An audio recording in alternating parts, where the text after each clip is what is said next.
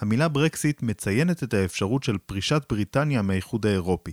האפשרות הזאת של ברקסיט קיבלה חיזוק קריטי במשאל עם שנערך בבריטניה בחודש יוני 2016, ובו כמעט 52% מהמצביעים אמרו כן ליציאה של בריטניה מן האיחוד האירופי. איך הגענו עד הלום, ואיך ממשיכים מכאן? בואו נחזור לתחילת הסיפור. When Britain applied to join the original six founding members of the European Economic Community, join the common market that is, French President Charles de Gaulle vetoed it, alone, twice. He said Britain was incompatible with Europe. אחרי שנים שבהם הנשיא הצרפתי שארל דה גול התנגד להצטרפות בריטניה לאיחוד האירופי המתהווה, הצטרפה בריטניה לקהילייה הכלכלית האירופית בשנת 1973 בהנהגתו של ראש הממשלה מטעם השמרנים אדוארד הית' וכשדה גול כבר לא היה בסביבה כדי להפריע. בשנת 1975 תמכו הרולד ווילסון שהיה ראש הממשלה מטעם הלייבור ומרגרט תאצ'ר שהייתה יושבת ראש מפלגת השמרנים בהצטרפות של בריטניה והעמדה שלהם זכתה לתמיכה מסיבית במשאל העם. Margaret Thatcher's view about Britain's place in Europe then could be summed up in three words yes, yes, yes. I think it's absolutely vital that everyone should turn out in this referendum and vote yes, so that the question is over once and for all. We are really in Europe and ready to go ahead. במהלך השנים, עם ההתחזקות של האיחוד האירופי וההפיכה שלו מגוף כלכלי לגוף פוליטי, התחזק בתוך המפלגה השמרנית האגף הסקפטי כלפי אירופה. מרגרט תאצ'ר עצמה הביעה חשש מהתעצמותה של אירופה.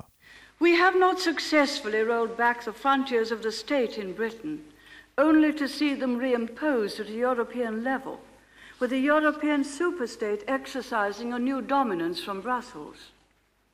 Certainly, we want to see Europe more united and with a greater sense of common purpose. But it must be in a way which preserves the different traditions, parliamentary powers, and sense of national pride in one's own country.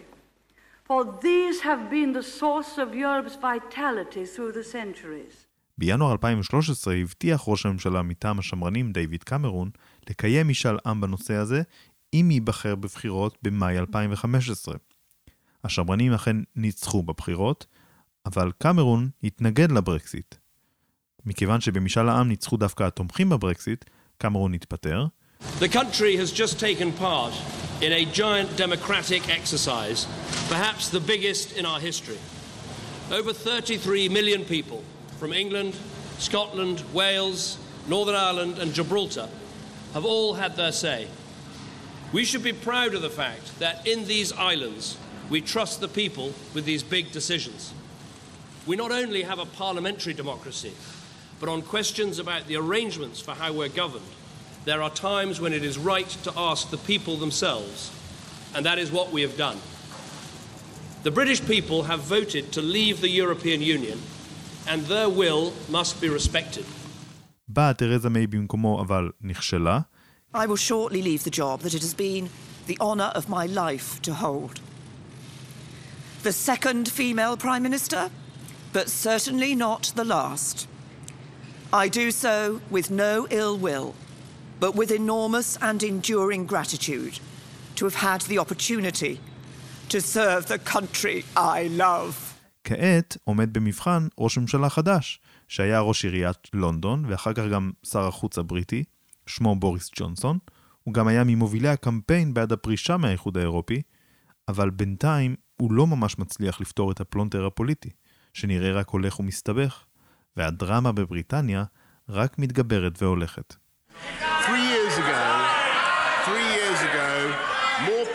Voted to leave the European Union than have ever voted for any party or proposition in our history.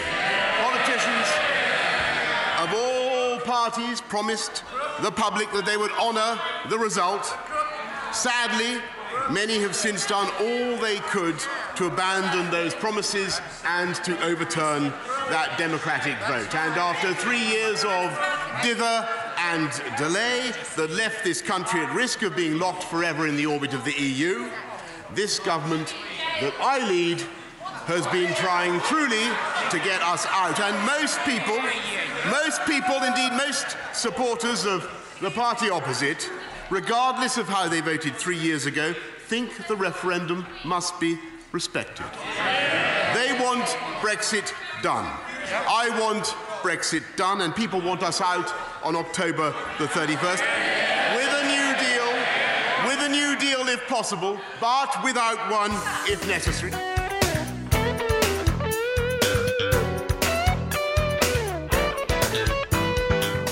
ברוכים הבאים ותודה שאתם מצטרפים אלינו שוב לפודקאסט השמרן, הגות פוליטית למאה ה-21. כאן בנימין שוורץ, עמית מחקר בפורום קהלת. במהלך הפודקאסט נעסוק ברלוונטיות של המחשבה הפוליטית המערבית, נדון במחלוקות העמוקות שבין ימין לשמאל, וננסה להבין מהי חשיבה פוליטית שמרנית, וכיצד היא יכולה לספק תשובות לאתגרים החברתיים, הכלכליים והפוליטיים של דורנו. איתנו היום אנצ'יל פפר, כתב בעיתון הארץ, שהיה שליח הארץ ללונדון, ומרבה לסקר את הברקסיט. אנשיל הוא אחד הכתבים המוערכים ביותר בתקשורת הישראלית, ולאחרונה פרסם ביוגרפיה על בנימין נתניהו. אנחנו ננסה בעזרתו להפיג מעט את הערפל האופף את פרשת הברקסיט עבור המתבונן מן החוץ. שלום אנשיל וברוך הבא לפודקאסט, השמרן הגות פוליטית למאה ה-21. תודה בנימין. אתה היית באנגליה ביום של אה, משאל העם אה, על הברקסיט, יום כנראה דרמטי ביותר, לפחות התוצאות שלו מפתיעות במידה מסוימת, וגם אה, הרות גורל כנראה לעתיד של בריטניה ואולי מעבר לזה. מה אתה יכול לספר לנו ככה על התרשמות בלתי אמצעית שלך בנוכחות שם בבריטניה ביום דרמטי שכזה? כל עיתונאי יגיד לך שלסקר יום בחירות, זה נכון גם לגבי משאל עם, לא רק לגבי בחירות לפרלמנט, זה דבר נורא משעמם, כי... עיקר העניין של, ה, של הציבור בסופו של דבר הוא מה התוצאה בסוף, וכשהתוצאה הגיעה, אה, היא די הפתיעה, כי הציפיות והסקרים שהתפרסמו בתקשורת היו שיש יתרון קל לטובת הישארות, ואפילו ממש אה, אה, אם... עם היוודע הבחירות, חלק מהמדגמים, גם, לא, לא היו מדגמים כל כך טובים, כי, וגם הרשתות לא עשו מדגמים כמו שהם עושים בבחירות בדרך כלל, אבל מדגמים שנעשו על ידי חברות סקרים, אה, דווקא הצביעו על אה, אה, יתרון קל להישארות באיחוד, אז ככל שהשעות נקפו והתוצאות הגיעו ברמה אזורית, אז בכל אזור בבריטניה, כשסיימו לספור, דיווחו, וכשהתברר ש... התוצאות מכל אזור מצביעות דווקא על פער הולך וגדל לטובת העזיבה, זו הייתה באמת הפתעה גדולה. לאחר מכן נודע שדווקא במטה ההישארות, אה, והצוות שסביב דיוויד קמור, שאז היה ראש ממשלת בריטניה, אה, הם כן אה, כבר ציפו ביומיים שלושה... לפני הצבעה, על, אה, שזה יהיה מאוד צמוד ואולי אפילו נוטה להפסד להם, אבל אני חושב שבציבור הרחב היה הלם מאוד גדול, בוודאי במי שחשב, מי שרצה להישאר. מי שרצה להישאר.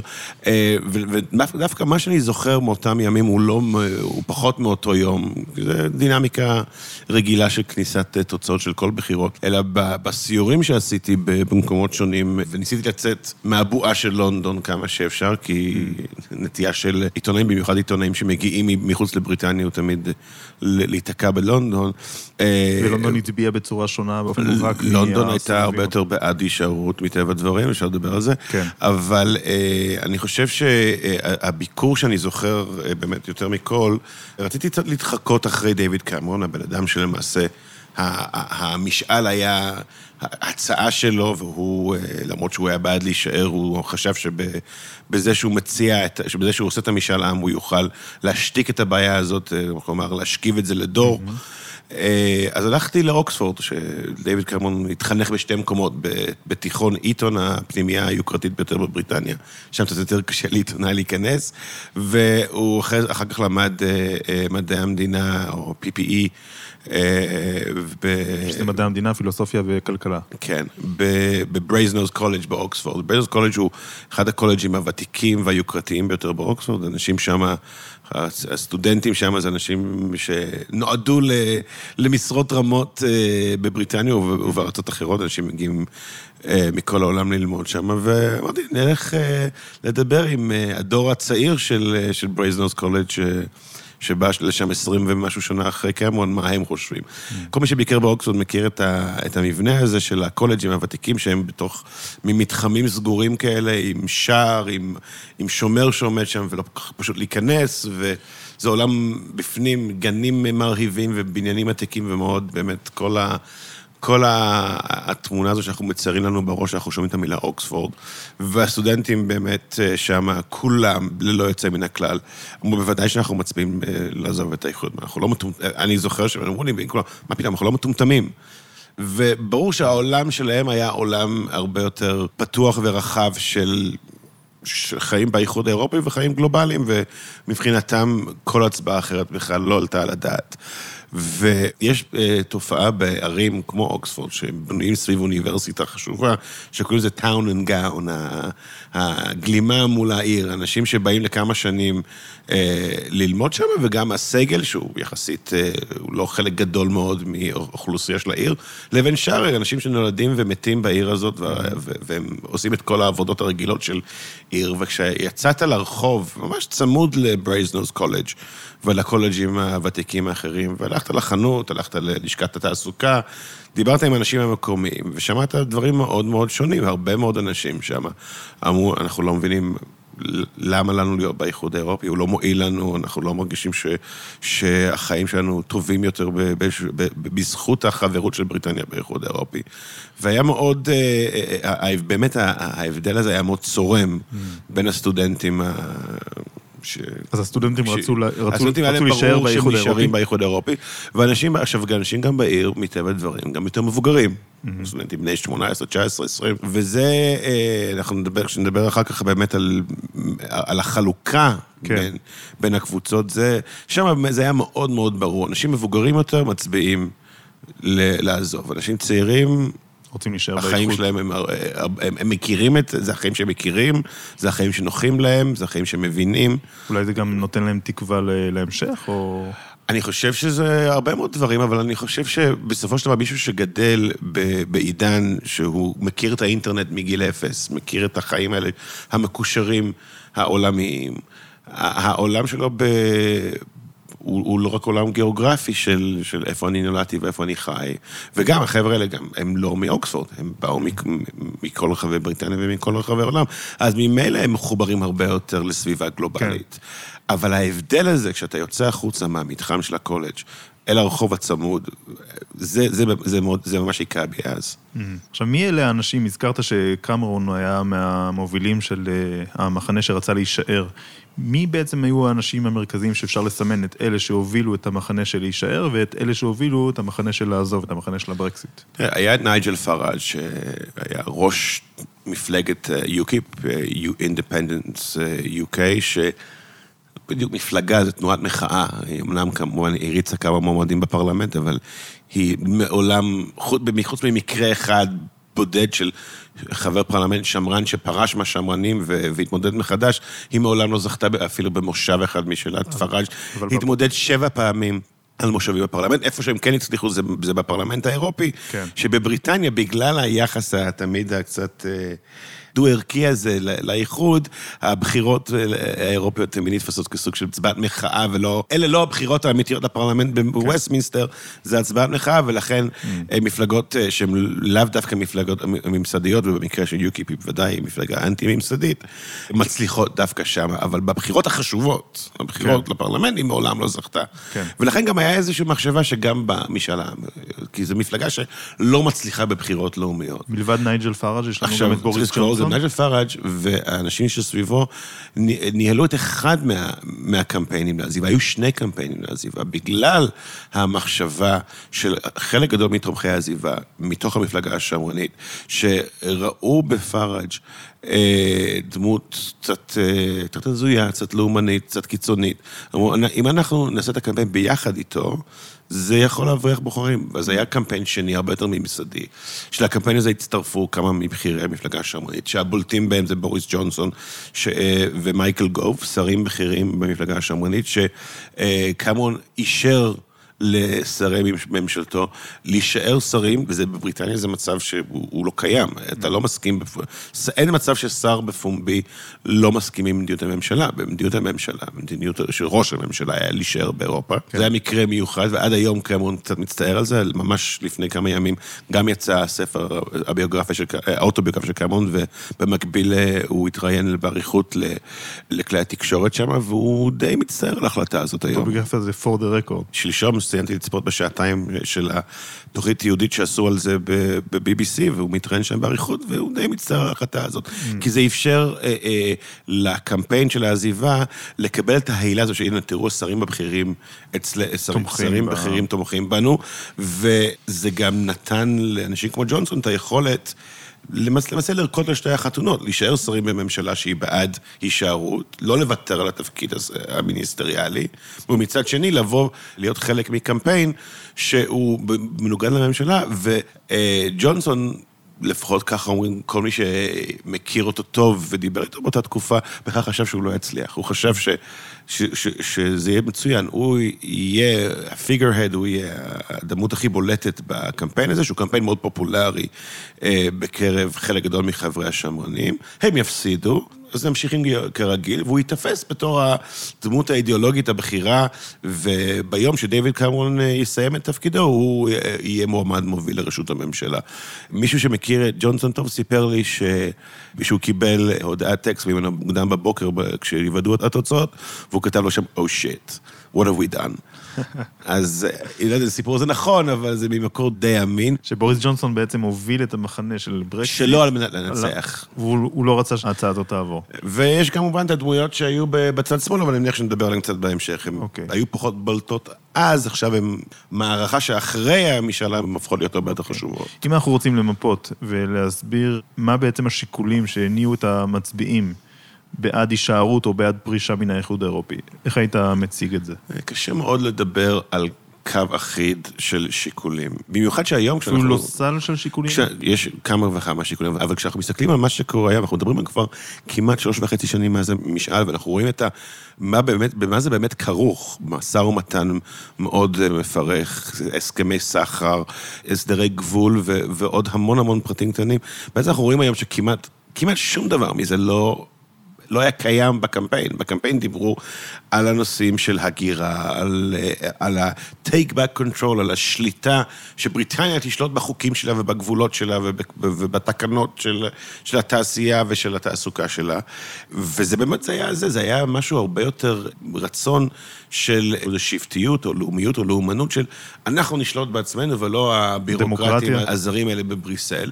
תפיסה מסוימת של דמוקרטיה, ושוב אפשר להתווכח אם היא מבטאת נכון את ערכי הדמוקרטיה או לא, אבל השיקולים היו שיקולים מאוד אמוציונליים. Mm. וכמעט לא היה דיבור על במה זה כרוך.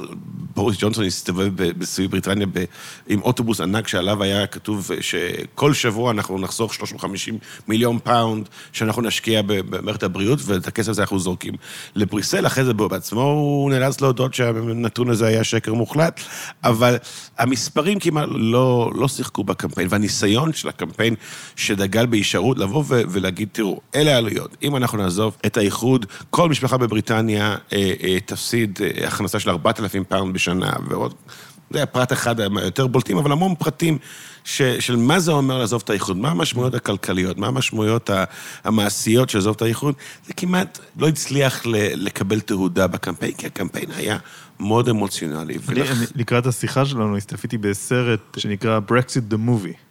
אה, לא יודע אם ראית אותו, וזה סרט שתומך בפרישה מן האיחוד שיצא לפני משאל ושם הטענה הייתה שמבחינה כלכלית, האיחוד מהווה סוג של משקולת, כי ביחס ליבשות או מדינות אחרות, האיחוד הוא לא בהתקדמות כלכלית כל כך גבוהה, ולכן אה, בריטניה תוכל אה, להתקדם יותר אם היא תתחבר ללקוחות ה...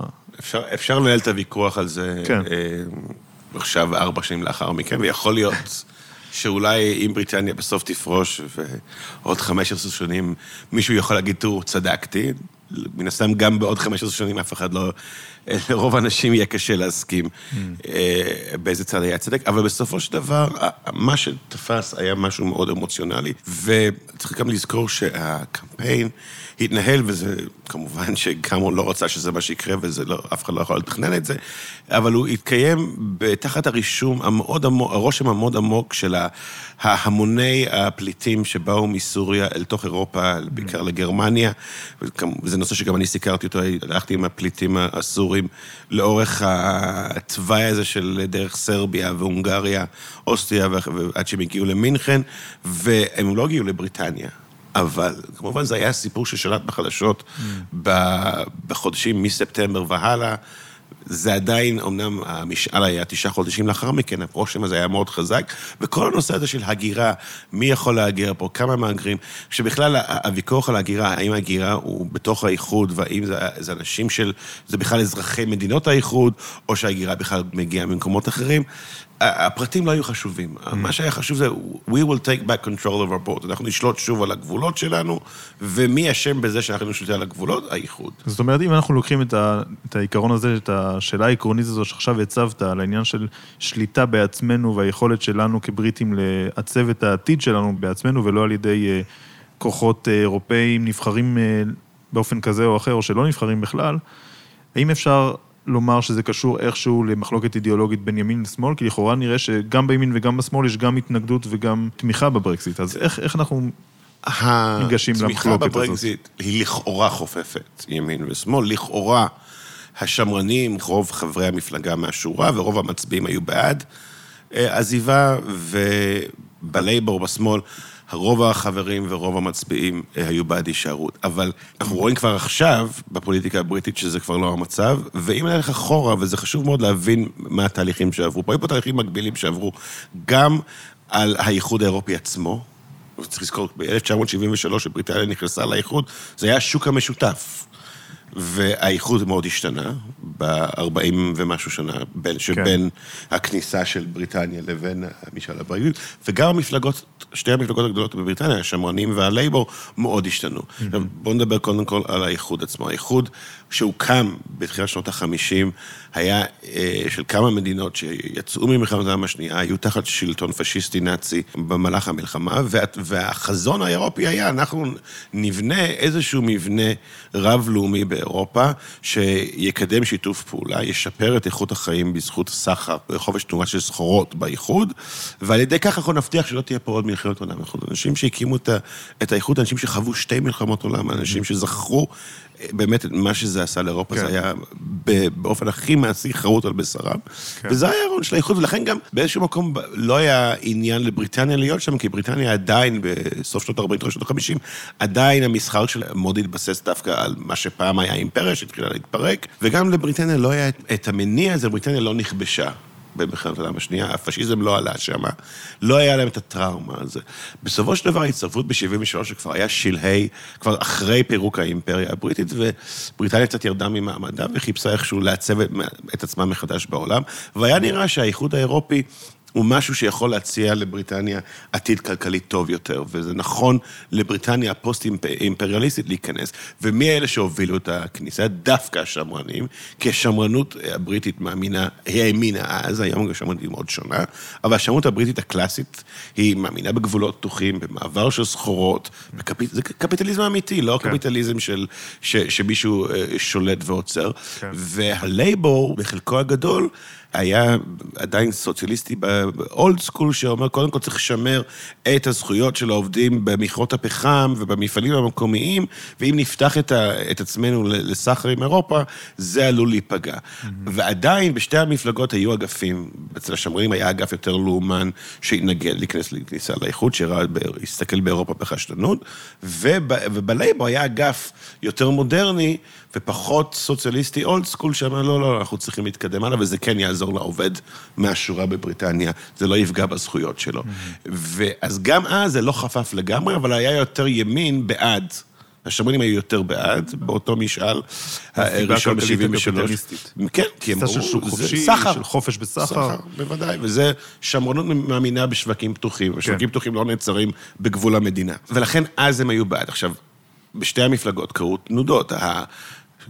הלייבור תחת טוני בלר, אחרי שנים מאוד ארוכות של שליטה של יחס, של, של אנשים הרבה יותר סוציאליסטים, הפכה הרבה יותר למפלגה סוציאל דמוקרטית, הרבה יותר מפלגה במרכז המפה הפוליטית. הדרך השלישית. והאנשים הצעירים שם בוודאי הרגישו הרבה יותר נוח בתוך האיחוד האירופי. טוני בלר אפילו תמך ב, ב, בהצטרפות לגוש האירו, גורדון בראון שהיה שר אוצר ואחרי זה ראש הממשלה התנגד, ולכן בריטניה שמרה על הסטרלינג, אבל בלר בעצמו, אם זה היה תלוי בו, הם היו נכנסים גם, הם היו גם לוקחים את האירו. Mm-hmm. בשמרנים קרה מהלך הפוך, גם נהיו יותר לאומניים.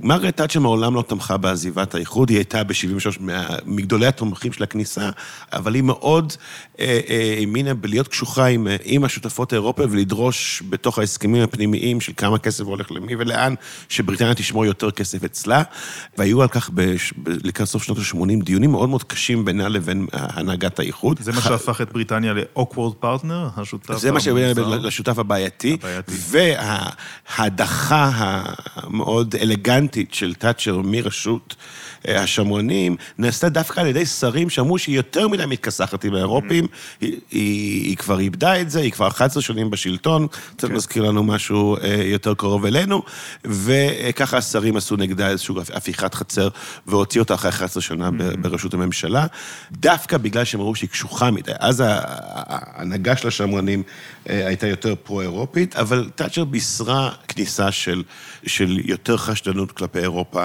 ומה שאנחנו רואים היום במפלגה השמרנית, וגם, שוב, הנושא הגילאי הוא חשוב. הגיל הממוצע של החבר במפלגה השמרנית עלה ועלה. לא, לא היה שם התחדשות יותר מדי ב, בשורות המפלגה, ולכן האנשים שם נוטו יותר ויותר להיות נוסטלגיים כאלה לבריטניה של פעם, אנשים שזכרו את בריטניה של פעם, בריטניה הגדולה, האימפריאליסטית, שהיא סוחרת עם העולם, לא צריכה את האירופים שיעזרו לה.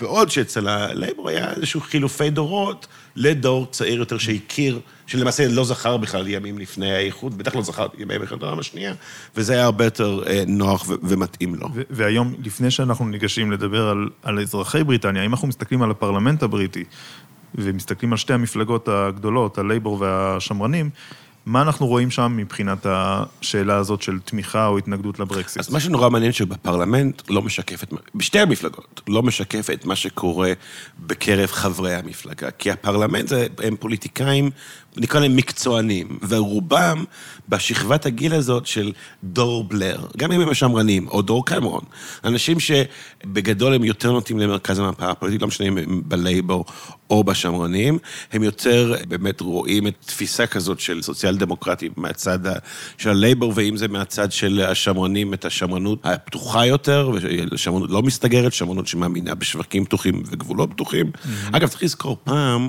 דווקא הימין הכלכלי היה בעד הגירה. כי חופש עבודה, חופש תעסוקה, זו תפיסה ימנית. היום הימין הוא פתאום נהיה לאומני ו- ושונא זרים, אבל זו לא תפיסה, לא תפיסה שמרנית קלאסית. תפיסה שמרנית קלאסית מאמינה בהגירה, מאמינה בזה שבן אדם... בוריס ג'ונסון שונא זרים? בוריס ג'ונסון, בואו נדבר עוד רגע על מה הוא מאמין ומה הוא עושה, שהם לא תמיד אותם הדברים, אבל הקסנופוביה שפשטה ב... עשור או שניים האחרונים בימין הבריטי, היא לא התפיסה השמרנית הקלאסית. לא, השמרנית הקלאסית תמיד ראתה בתנועה הזאת של אנשים שמגיעים עם היכולות שלהם, עם הנכונות שלהם לעבוד קשה ובזול, mm. כמשהו, כערך שהשמרנות מאמינה בהם, ודווקא השמאל אמר, לא, אנחנו צריכים להגן על הפועלים כן. שלנו כן. במכרות כן. ובמפעלים, ולא לתת לאנשים לבוא מבחוץ, מבחינה, ולעבוד, מבחינה, ולעבוד יותר בזול מבחינה, ובלי זכויות. מבחינה שמרנית ודאי תסכים איתי שכמו שיש את הרצון הזה לשמר ולפתח את הכלכלה, יש גם רצון לשמר אה, אה, היבטים לאומיים, היבטים תרבותיים של המדינה. בוודאי, אבל פעם... צריך לראות בעצם אבל, איך ההגירה משרתת. המפלגה השמרנית עד לפני כמה שנים שילבה את שתי האמונות האלה בצורה, mm. והיא הלכה, okay. אוקיי. ואז היא הלכה לכיוון אחד. אותו דבר קורה בלייבור. 90 אחוז מחברי, מחברי, יותר מ-90 אחוז מחברי הפרלמנט של הלייבור בעד, באופן מאוד ברור בעד הישארות. אבל ג'רמי קורבין שתפס את הלייבור במין כזה רגע של דכדוך אחרי הפסד הבחירות ב-2015, קצת כשהתעוררות מעידן בלר והם חיפשו משהו אחר, פתאום הלכו על הסבא החביב הזה שהוא גם מרקסיסט אה, רדיקלי, תמיד השתייך כחבר פרלמנט לקבוצה הקטנה בשמאל הקיצוני של הלייבור, שגם התנגד לאיחוד האירופי, והתנגד ב-73' במשאל, אבל גם המשיך אחר כך, גם אחרי שהמפלגה עברה את חילופי הדורות ועברה יותר לכיוון הסוציאל-דמוקרטי, הייתה קבוצה מאוד קטנה בשול... בשוליים השמאליים ששנאו את האיחוד האירופי, כי הם ראו בה מועדון של חזירים קפיטליסטים. הם לא ראו באיחוד האירופי משהו כן. שמביא רווחה ושגשוג לאירופה, הם ראו בזה משהו שמשרת את, את ההון. ולכן הם תמיד היו נגד האיחוד. מכיוון שהם היו מיעוט מבוטל מהמפלגה, והמפלגה הייתה כל כך פרו-אירופית, בערך מתחילת שנות ה-80 והלאה, הם כמעט לא, אנשים כמעט לא היו מודעים לקיומם, אבל למעשה קרובין לא שינה את אה, דעותיו עד היום. הוא צריך ככה להגיד, כן, אני בעד, כאילו קצת, וזה כי עדיין, זה לא אחד הנושאים שהכי מרכזיים מבחינתו, ושהוא רוצה דווקא בזה לשנות את, ה, אה, את הלייבור, יש לו עוד הרבה נושאים אחרים שהוא משנה את הלייבור, אבל זה נושא שלפחות בתוכו וסביבו יש אנשים שאומרים את זה כבר הרבה יותר בפתיחות, הוא מעולם לא היה בעד, ויש לזה גם שם, Lexit, mm. left. Brexiteers או Lexiteers, אנשים שיסבירו לך בצורה, בניתוח כלכלי מרקסיסטי, למה האיחוד האירופי הוא אם כל חטאת, כן. ולכן עכשיו, השבוע, בדיוק מתקיים אה, כנס השנתי של הלייבור בברייטון, אחד אורחי הכבוד בחבורה הזאת של, ה, של המרקסיסטים שהם עכשיו בראשות המפלגה, זה יאניס ורופקיס, מי שהיה שר האוצר היווני, נכון. מי שנלחם נגד האיחוד מהצד השמאלי, והוא אחד הגיבורי התרבות שלהם. כלומר, התפיסה הזאת שהשמאל באירופה הוא בעד האיחוד, הוא נכון שמדובר בשמאל המתון, כן. הנוטה למרכז, השמאל הסוציאל-דמוקרטי. ברגע שאתה מגיע לשוליים הרדיקליים המרקסיסטיים, אתה מוצא שתיאוריית פרסת הסוס עובדת מצוין, שהשוליים הימניים ששונאים את האיחוד האירופי נפגשים בשוליים השמאליים ששונאים את האיחוד האירופי. עכשיו, אם אנחנו עוזבים את הפוליטיקאים המקצוענים, כמו שאמרת, והולכים לאזרחי בריטניה שהצביעו במשאל עם, האם אפשר להגיד שאנחנו צריכים להסתכל על חלוקה שהיא בין עשירים לעניים, כמו שרמזת קודם, כאשר דיברת על אוקספורד והפער בין האוניברסיטה לבין העיר עצמה, או מה שדייוויד גודהארט, אה, שפרסם ספר בנושא הזה וטען שיש הבחנה בין anywheres ל-somewheres, שזה בעצם הבחנה שמקבילה קצת להבחנה שגדי טאו מרבה לדבר עליה פה בארץ, על ההבחנה בין אה, ניידים ונייחים. אני חושב שזה מאוד פשטני אה, להשתמש בחלוקות האלה, כי... שנייה אחת, אני גם אוסיף נקודה למה מדבריך עולה שזה כך. או יכול לעלות שזה כך, כי אם אתה בעצם לוקח את השמאל היותר קיצוני, נכון? היותר קומוניסטי סטייל קורבין, ואתה לוקח לעומת זאת את הימין היותר אה, לאומני סטייל פראז', אתה בעצם הולך לשתי עמדות שהן אומנם מבחינת ימין ושמאל מנוגדות זו לזו, אבל מה שמשותף להם זה העובדה שהם מאוד נייחים. זאת אומרת, קורבין דואג למעמד הפועלים בבריטניה, פראז' דואג להיבט הלאומי הייחודי של בריטניה והעצמאות והניתוק ש, של השליטה של האיחוד האירופי על בריטניה, ושניהם חוברים בעצם ומחזיקים באותה דעה, ולמרות שמבחינה פוליטית הם לא ילכו יחד, במשאל העם שניהם אולי ישימו את אותו פתק. אז זה לא, אז, אז זה לא לגמרי נכון, כי פראז', אתה מסתכל גם על החיים שלו בתור סוחר כלכלי, כן עובד עם העולם. האנשים סביבו, כאילו, התורמים של המפלגה הם אנשי עסקים בינלאומיים, mm-hmm. שרואים יתרון בשינוי הזה ש... שהוא עובד למענם, כי הם פחות מושקעים בצד אירופי, מושקעים בנושאים אחרים. כן. אז יש המון עשירים, וצריך לקרוא גם פער הדורות. ככל שאתה יותר מבוגר בבריטניה, אתה יותר עשיר, והם יותר בעד. אז אנשים... שזה לאו דווקא העשירים בעד אירופה, ממש לא, וגם בצד השמאל הרדיקלי, הם, זה שמאל אינטרנציונליסטי, זה שמאל ש, שתומך, אה, שתומך בקובה ובוונצואלה, כמו הם לא... זה לא נייחות, זה לא שהם רק מכירים את הכפר או את שכונת הפועלים שלהם בבריטניה. זה ממש לא לגמרי אנשים שהם נייחים ולא רואים את העולם. זה אנשים שיש להם תפיסת עולם פשוט שונה. עכשיו, החלוקה בין קבוצות בבריטניה, מי בעד ומי נגד, היא, היא חלוקה שבטית, אבל היא חלוקה שבטית מאוד מעניינת. כלומר, זה נכון, לונדון הייתה מאוד בעד להישאר באיחוד. לונדון הקוסמופוליטית, שכל כך הרבה אנשים שם מגיעים ממקומות אחרים בעולם, ואם תיכנס לבית ספר בלונדון, אתה תראה ילדים מכל העולם, כי ההורים שלהם הגיעו לעבוד בלונדון, בעיקר בפינ... זה עיר קוסמופוליטית. בזירה הפיננסית, בשווקים הפיננסיים.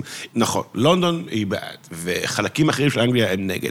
אבל קח לדוגמה את ליברפול. ליברפול עיר פועלית, עם תודעה מעמדית מאוד חזקה, מאוד לוקאלית, mm-hmm. גם הייתה מאוד בעד אה, הישארות באיחוד. כי בליברפול יש, יש דברים אחרים, יש, יש נמל, והם מבינים את החשיבות של סחר. בליברפול, מאז אסון הילסבורו, לא מוכרים את עיתון הסאן.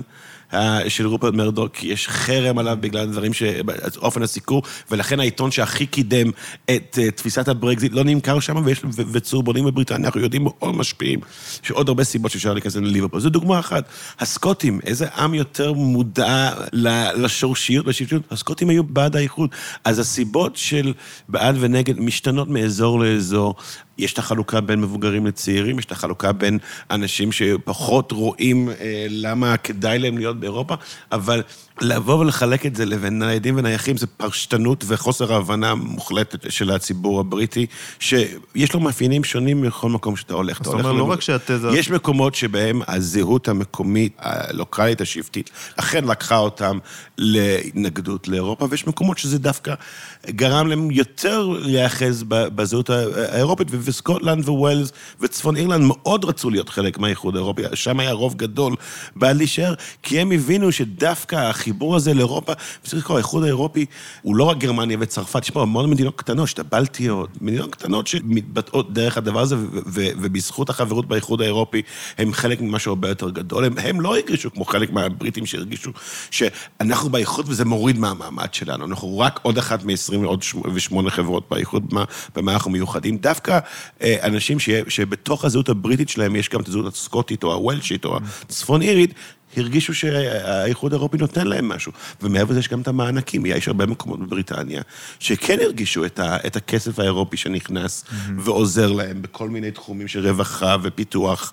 אז לבוא ולהגיד שזה אך ורק לונדון והערים הגדולות והבעלי מעמד הביניים הקוסמופוליטיים המבוססים שהיו בעד וכל השאר העמך נגד זה, זה חוסר הבנה ממש מוחלט של איך בריטניה בנויה, והיא גם לא מתאימה למספרים. הם עוברים מעיר לעיר, רואים, רואים בכל עיר או בכל אזור סיפור אחר.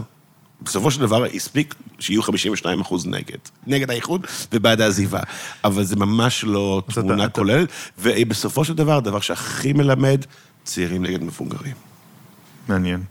זאת אומרת, גם באזורים שתומכים בברקסיט או מתנגדים בברקסיט באופן מובהק, אפשר למצוא הבדל בין צעירים למבוגרים? כן, אני חושב שאולי אחד המקומות שהכי ראיתי את זה, זה בדובר. עכשיו, דובר זה עיר הנמל המרכזית, של בריטניה, אחד הנמלים החשובים בעולם, כמעט כל הסחר הבינלאומי בין אירופה לבריטניה עובר דרך, דרך נמל דובר.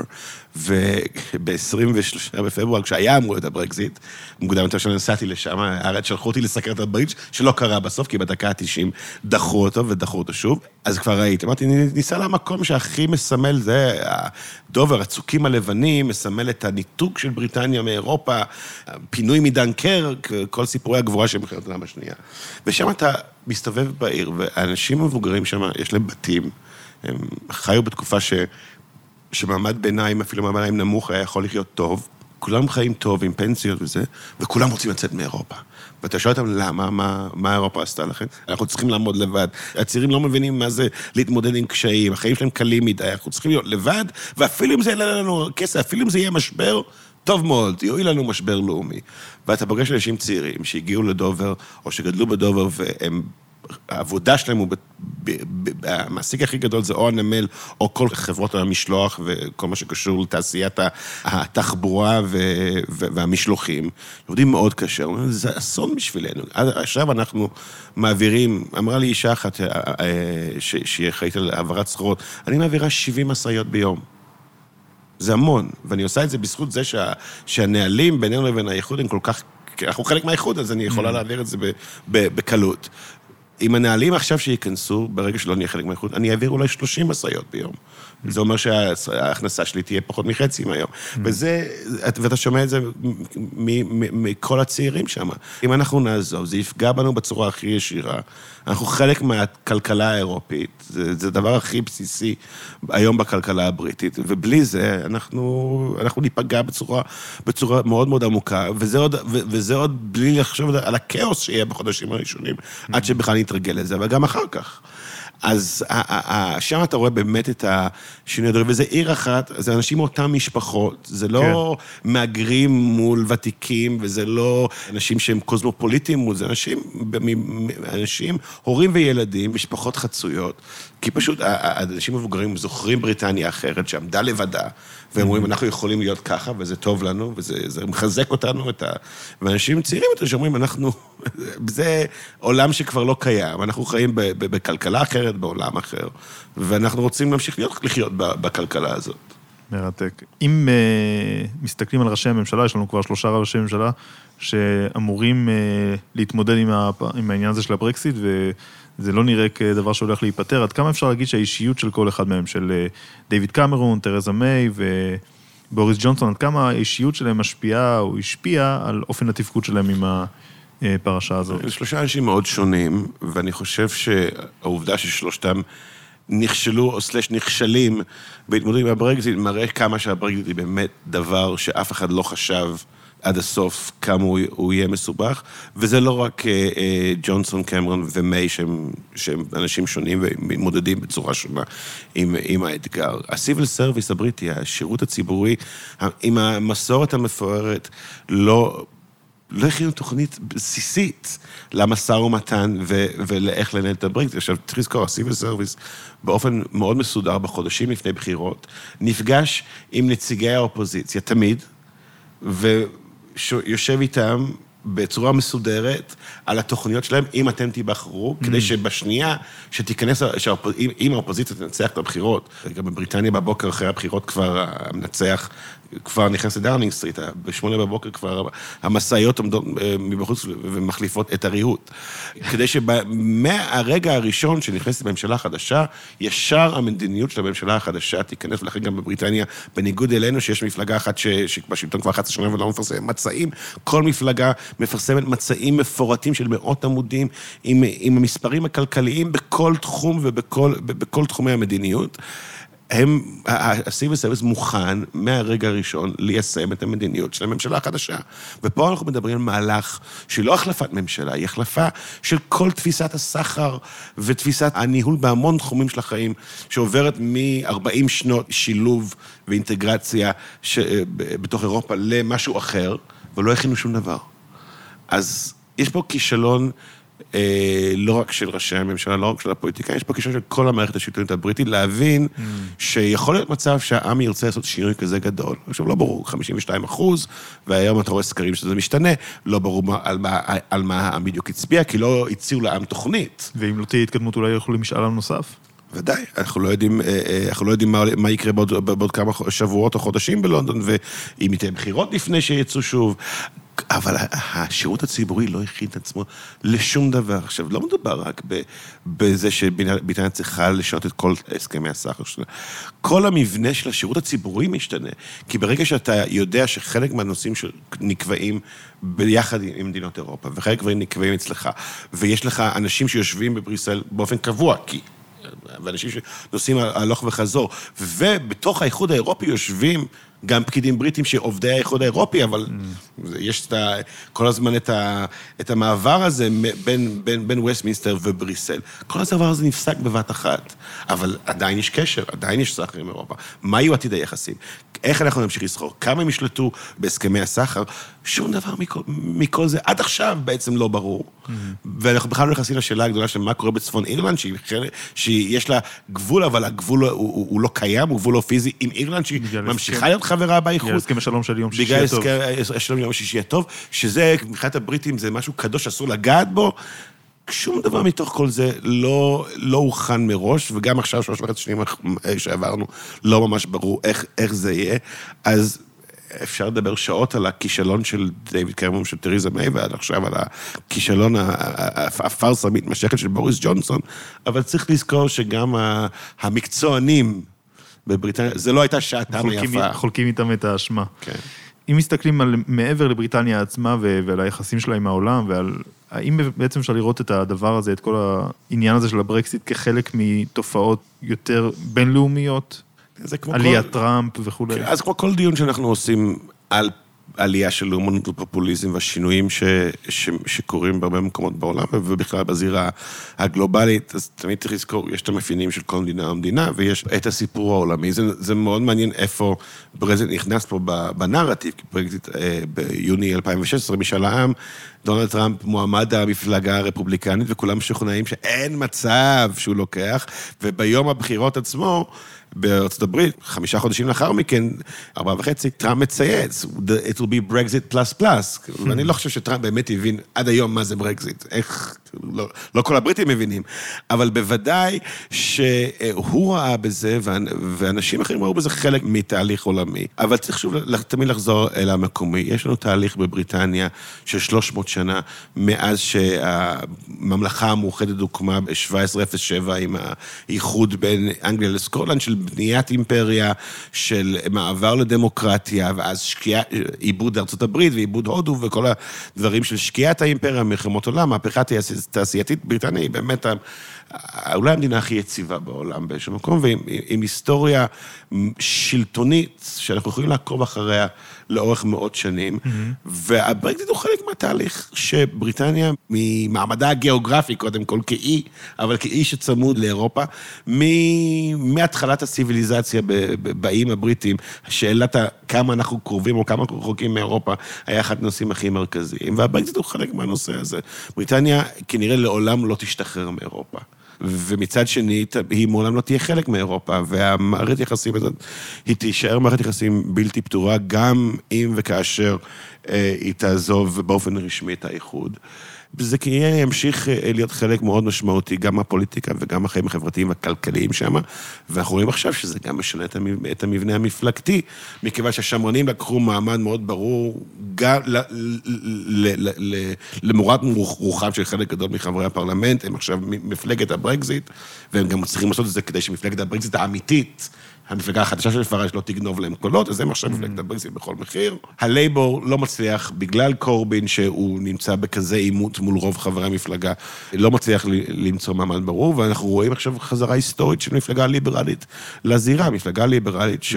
שהיום כשניק קלג עכשיו הוא הדובר של פייסבוק, אבל כן, הוא היה אחד הדמויות שניסו להחזיר אותה למפה, אבל זה לא, זה לא דמות שמחזירה את ה Lib. חשבו שניק קלג מחזיר אותם בבחירות של 2010, מי שמחזיר אותה... את ה Lib Dems לתמונה כמפלגה שיכולה אולי אחרי מאה שנה שהיא לא הייתה בשלטון, שלא היה ראש ממשלה ליברלי בבריטניה. מה שמחזיר אותנו לתמונה זה הברקזיט, כי עכשיו הם המפלגה היחידה הלאומית, יש מפלגות כמובן וולשיות וסקוטיות וכולי, אבל יש המפלגה היחידה ברמה הלאומית שאומר, אנחנו רוצים למנוע את העזיבה, אנחנו, אם אנחנו נהיה בשלטון מחר, אנחנו מבטלים את תוצאות המשאל ונשארים באירופה. וזה, אנחנו רואים בסקרים, זה מביא להם המון המון קולות, המון אנשים. זה נוגס יותר בלייבור, אני מבין. זה בעיקר נוגס בלייבור, זה נוגס גם קצת בשמרנים, אנחנו לא יכולים לצפות בדיוק מה יקרה כן, בבחירות, כן. בגלל שיטת הבחירות של 650 אזורי בחירה, כן. שרובם הגדול הם או לייבור או שמרנים, אז מה יעשה קצת תזוזה לליברל, קשה מאוד לצפות את זה, כן. אבל זה כנראה משנה את תמונת המצב הפוליטית בבריטניה, יש עוד גורמים שעושים את זה, אבל הברקזיט הוא בוודאי הגורם המרכזי שעושה פה אה, מהפכה. שוב, סביב השאלה מה אנחנו ומה אירופה, כמה אנחנו קרובים וכמה אנחנו מיוחדים. שאלה לסיום, האם יש זווית ישראלית לברקסיט, והאם הימין ושמאל בישראל חלוקים בשאלה הזו, האם זה בכלל רלוונטי, האם זה מגיע ליחסי חוץ נניח מול בריטניה, באיזשהו אופן, האם יש מגע, האם יש, נניח יש דיבורים שמאחורי הקלעים, שאפשר לשער או לדעת, שמצד פוליטיקאים ישראלים, נניח מימין ומשמאל, או אפילו, אתה יודע, מהזירה עיתונאית תקשורתית, כשאתה מסתכל על החברים שלך בתקשורת הישראלית. קרה משהו מאוד מעניין בעניין הזה. אני, מכיוון שאני מסקר את הנושא הזה כבר הרבה שנים, ניסיתי להבין אנשים שסביב נתניהו, מה, מה הוא חושב על הברקזיט. בואו נזכור שוב, זה לפני שטראמפ עלה. Hmm. ואנשים שסביבו שעסקו ביחסי חוץ והבינו את הנושא הזה, אמרו לי, ממש בימים לפני המשאל, תראה, אנחנו לא נתבטא בזה, כמובן, זה פוליטיקה פנימית של הבריטים, אבל נתניהו היה מעדיף שבריטניה תישאר באיחוד. למה? כי מכל המדינות החזקות באירופה, הוא רואה בבריטניה יותר פרו-ישראלית מאשר נאמר גרמניה או צרפת, אפשר להתווכח אם זו ראייה נכונה, אבל ככה בראייתו של נתניהו, והוא מעדיף אותם בפנים. פועלים למען ישראל. זאת הייתה העמדה הלא רשמית, הלא מוצהרת של בנימין נתניהו אה, באותה תקופה. נתניהו חושב שהאיחוד הוא גוף שיכול, אה, שיש לו מהלכים במזרח התיכון. פסט פורוורד כמה חודשים, טראמפ עולה לשלטון, יש תפיסה חדשה בעולם.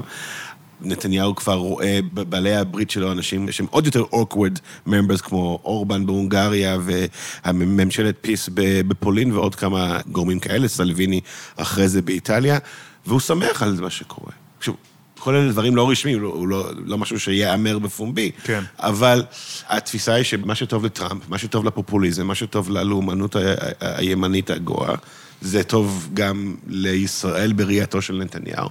וזה נהיה הרבה יותר עניין של ימין ושמאל אצלנו. שוב, אנחנו לא מדברים, אצלנו זה לא מדברים על זה בצורה חכמה, הזכרת איזה, איזשהו הוגה ימני ישראלי, שאיך אמרת, קוראים לזה נייחים וניידים, זה, זה ברות, לא, לא, לא, מכירים, לא מכירים את זה באמת אצלנו, אבל זה נתפס בתפיסה הפשטנית כנושא של, של ימין נגד שמאל, ואם אתה בכלל מעז לבוא ולהגיד בישראל שהאיחוד האירופי זה דבר טוב, אז אתה אוטומטית נתפס בימין כבוגד היום, לא משנה שהאיחוד האירופי זה גורם שמשקיע הכי הרבה כסף במחקר ופיתוח בישראל, ואנחנו, והם שותפי הסחר מספר הכי חשובים שלנו, אבל... טוב, האיחוד האירופי גם כן זכה. אה, האיחוד האירופי גם עושה גם כמה, גם עושה גם כמה טעויות, ויש לשאול, האם נכון בכלל שהאיחוד האירופי מפתח מדיניות חוץ כלל ייחודית? האם זה עזר לאיחוד? האם זה לא היה בזבוז כסף? האם זה היה חלק מהפיתוח? ושוב, זה חוזר לוויכוח בתוך בריטניה, וכשאני מרצה פה בישראל על הנושא הזה, אז אני תמיד אומר לאנשים, שימו לב מה קורה כשאתם מטיילים באירופה בשנים האחרונות, ובכלל. אתם רואים בכל מדינה שהיא חברה באיחוד, שיש דגל, יש דגל המדינה, וליד זה יש דגל הכחול כן. עם הפסים הזהובים. בבריטניה, גם לפני הברקזיט, מעולם לא הניפו את הדגל של האיחוד האירופי, כי הם מעולם לא ראו באיחוד האירופי משהו לאומי. בריטניה נשארה איפה שהיא הייתה ב-1973, היא ראתה בכניסה לאיחוד כגוש סחר, לא כפרויקט פוליטי. ושוב, זה חוזר עוד יותר אחורה אל העידן הנאצי והפשיסטי, שהם ראו, ש, שמייסדי האיחוד ועד היום ראשי האיחוד, הגרמנים והצרפתים, רואים בזה את הדבר החזק ביותר שעומד בפני פשיזם, בפני חזרה לאירופה של מלחמות, ואירופה שקורעת את עצמה לגזרים במלחמות עולם. בריטניה מעולם לא ראתה בזה את זה. ולכן זה נתפס היום כמשהו שהוא, שהוא ימין ושמאל, אבל הוא לא ימין ושמאל, זה פשוט ראייה שונה של כל ארץ. אגב, למה כל כך הרבה מדינות קומוניסטיות רצו להצטרף לאיחוד? הם ראו את האיחוד באותה צורה שראו בזה המערב אירופים. הם רצו לצאת גם מהפשיזם וגם מהקומוניזם, ולהצטרף למשהו שעוצר את הדבר הזה. היה הרבה זלזול לפני כמה שנים שהאיחוד האירופי זכה בפרס נובל.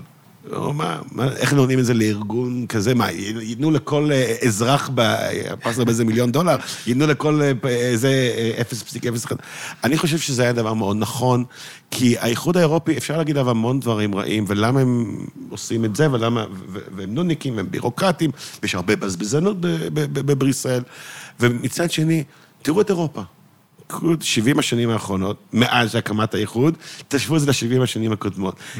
אי אפשר לנתק את זה. אני חושב שגם נאט"ו צריכה לקבל על זה פרס נובל, אבל בוודאי שגם האיחוד האירופי הוא, הוא, הוא כלי, ש... ואני חושב שאנחנו כיהודים, כעם של מהגרים נרדפים באירופה, צריכים להיות הראשונים שיראו באיחוד האירופי דבר שיש בו ערך, לא שאי אפשר לבקר אותו. ו... וזה חבל שבישראל הימין הפך את זה לאיזשהו דגל שהאיחוד הוא רע בכל מקרה. שימו לב שגם השמאל הקיצוני, תמיד תזכרו את זה, השמאל הקיצוני, הוא... הם האלה שהכי שונאים את, את האיחוד האירופי. והאיחוד האירופי בסופו של דבר הוא קפיטליזם טהור של שווקים פתוחים, גבולות פתוחים, מעבר סחורות. ואני חושב שאנחנו נמצאים בבלוג של חשיבה שמרנית, זאת שמרנות אמיתית. יפה. טוב, תודה רבה, אנשי. כיף.